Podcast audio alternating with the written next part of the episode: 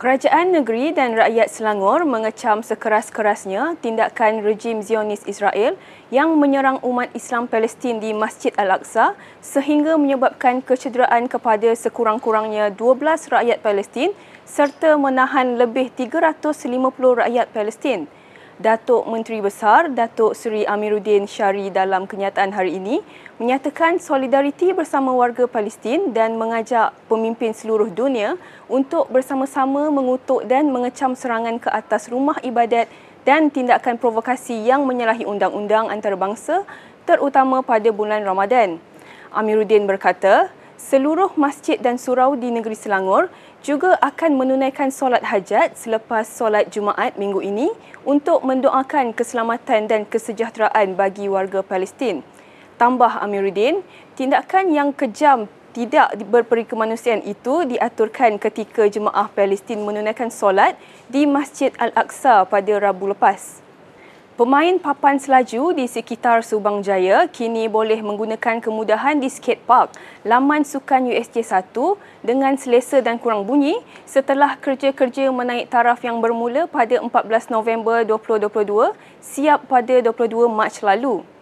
Ahli Dewan Negeri Subang Jaya, Michelle Eng Meisa berkata Majlis Sukan Negeri Selangor selesai menyerahkan pengurusan skatepark secara rasmi kepada Majlis Bandaraya Subang Jaya MBSC hari ini.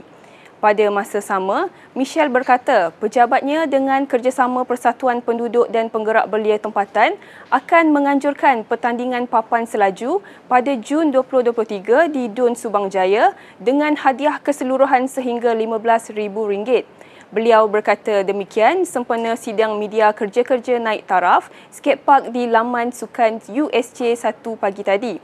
Dalam pada itu, Michelle turut menyeru kepada komuniti papan selaju agar menggunakan kemudahan itu sebaiknya demi kebaikan bersama.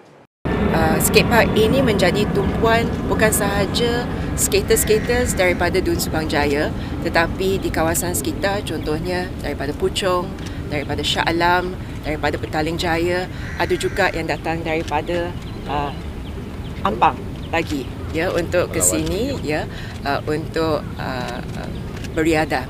Jadi itu sebabnya kami rasa kalau kami melaburkan uh, dana di sini untuk menaik taraf infrastruktur sukan ia berbaloi. Kalau kami lihat dalam spek Majlis Sukan Negeri Selangor sebenarnya mereka tak ada spek khas uh, untuk skateboard park itu sebabnya mereka perlu mengupah satu konsultan dan libat urus ya uh, secara berkala uh, dengan pengguna-pengguna di sini. Menteri Besar Selangor, Pemerbadanan atau MBI menyumbang lebih RM500,000 kepada kira-kira 200 masjid dan surau sepanjang Ramadan ini. Ketua Komunikasi Sosial Korporatnya, Ahmad Azri Zainal Nur berkata, sumbangan menerusi peruntukan Ihya Ramadan bertujuan membantu institusi agama terbabit melaksanakan program pengimarahan. Beliau berkata, jumlah peruntukan kepada masjid dan surau masih berbaki untuk dimohon. Ahmad Azri berkata demikian ketika ditemu semasa program infak bubur lambuk arah Damansara Medical Center ADMC di Seksyen U2 semalam. MBI menyumbang 500 bungkus kurma kepada ADMC bagi menjayakan program tersebut dan membantu hospital berkenaan mengedar bubur lambuk di sekitar Shah Alam. Sementara itu, Ketua Pegawai Eksekutif ADMC, Miranda Harumal berkata, pihaknya menyediakan 4,000 bungkus bubur lambuk untuk diagihkan kepada komuniti sekitar dan pejabat berhampiran. Untuk program Ihya Ramadan ini, kami memperuntukkan sebanyak lebih kurang RM3 juta ringgit untuk pelbagai program-program. Baik sumbangan kepada masjid dan surau, baik sumbangan kepada persatuan-persatuan penduduk, baik sumbangan kepada asnaf, termasuklah program-program sebegini yang kita bekerjasama dengan pelbagai agensi-agensi di negeri ini. Datuk Menteri Besar Datuk Seri Amiruddin Syari mengucapkan salam takziah dan mengutus doa buat keluarga bekas Speaker Dewan Negeri Selangor DNS Tan Sri On Ismail yang meninggal dunia malam tadi. Amiruddin turut berkesempatan menziarahi jenazah Allahyarham bersama Speaker Eng Swee Lim dan Wakil Rakyat Pelabuhan Klang Azmizam Zaman Huri pagi tadi.